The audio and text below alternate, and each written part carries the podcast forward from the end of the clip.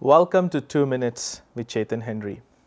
On today's podcast, I want to talk to you about how to face with a bitter disappointment in life. Every human being will go through disappointments in life one time or the other, but we need to learn how to deal with these through the help of God.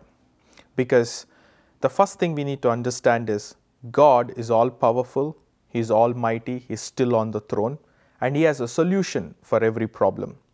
And moreover, God is not unprepared. He is fully prepared. Nothing comes to Him as a surprise. Today, I want you to look at what we should do when we face a bitter disappointment. My reading comes from Exodus chapter 15, verse 22 onwards. Let me read these two scriptures for you to ponder with me. Then Moses made Israel set out from the Red Sea, and they went into the wilderness of Shur. They went 3 days in the wilderness and found no water. When they came to Marah, they could not drink the water of Marah because it was bitter. Therefore, it was named Marah. And the people grumbled against Moses, saying, "What shall we drink?" Here is the thing.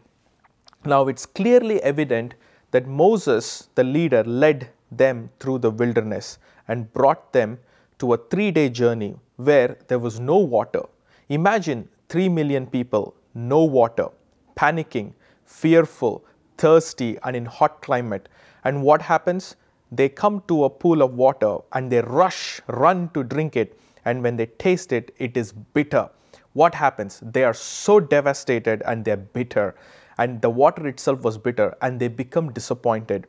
Now, in midst of all this, the reaction is so epic, because 3 million people began to grumble against Moses.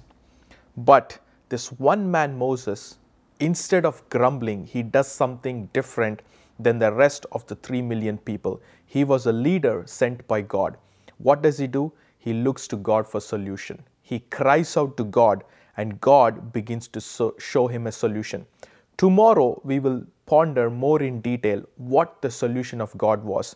But today, I want you to know that instead of grumbling by looking at the problem, can we look to God, who is the author of all solution, and look up to Him?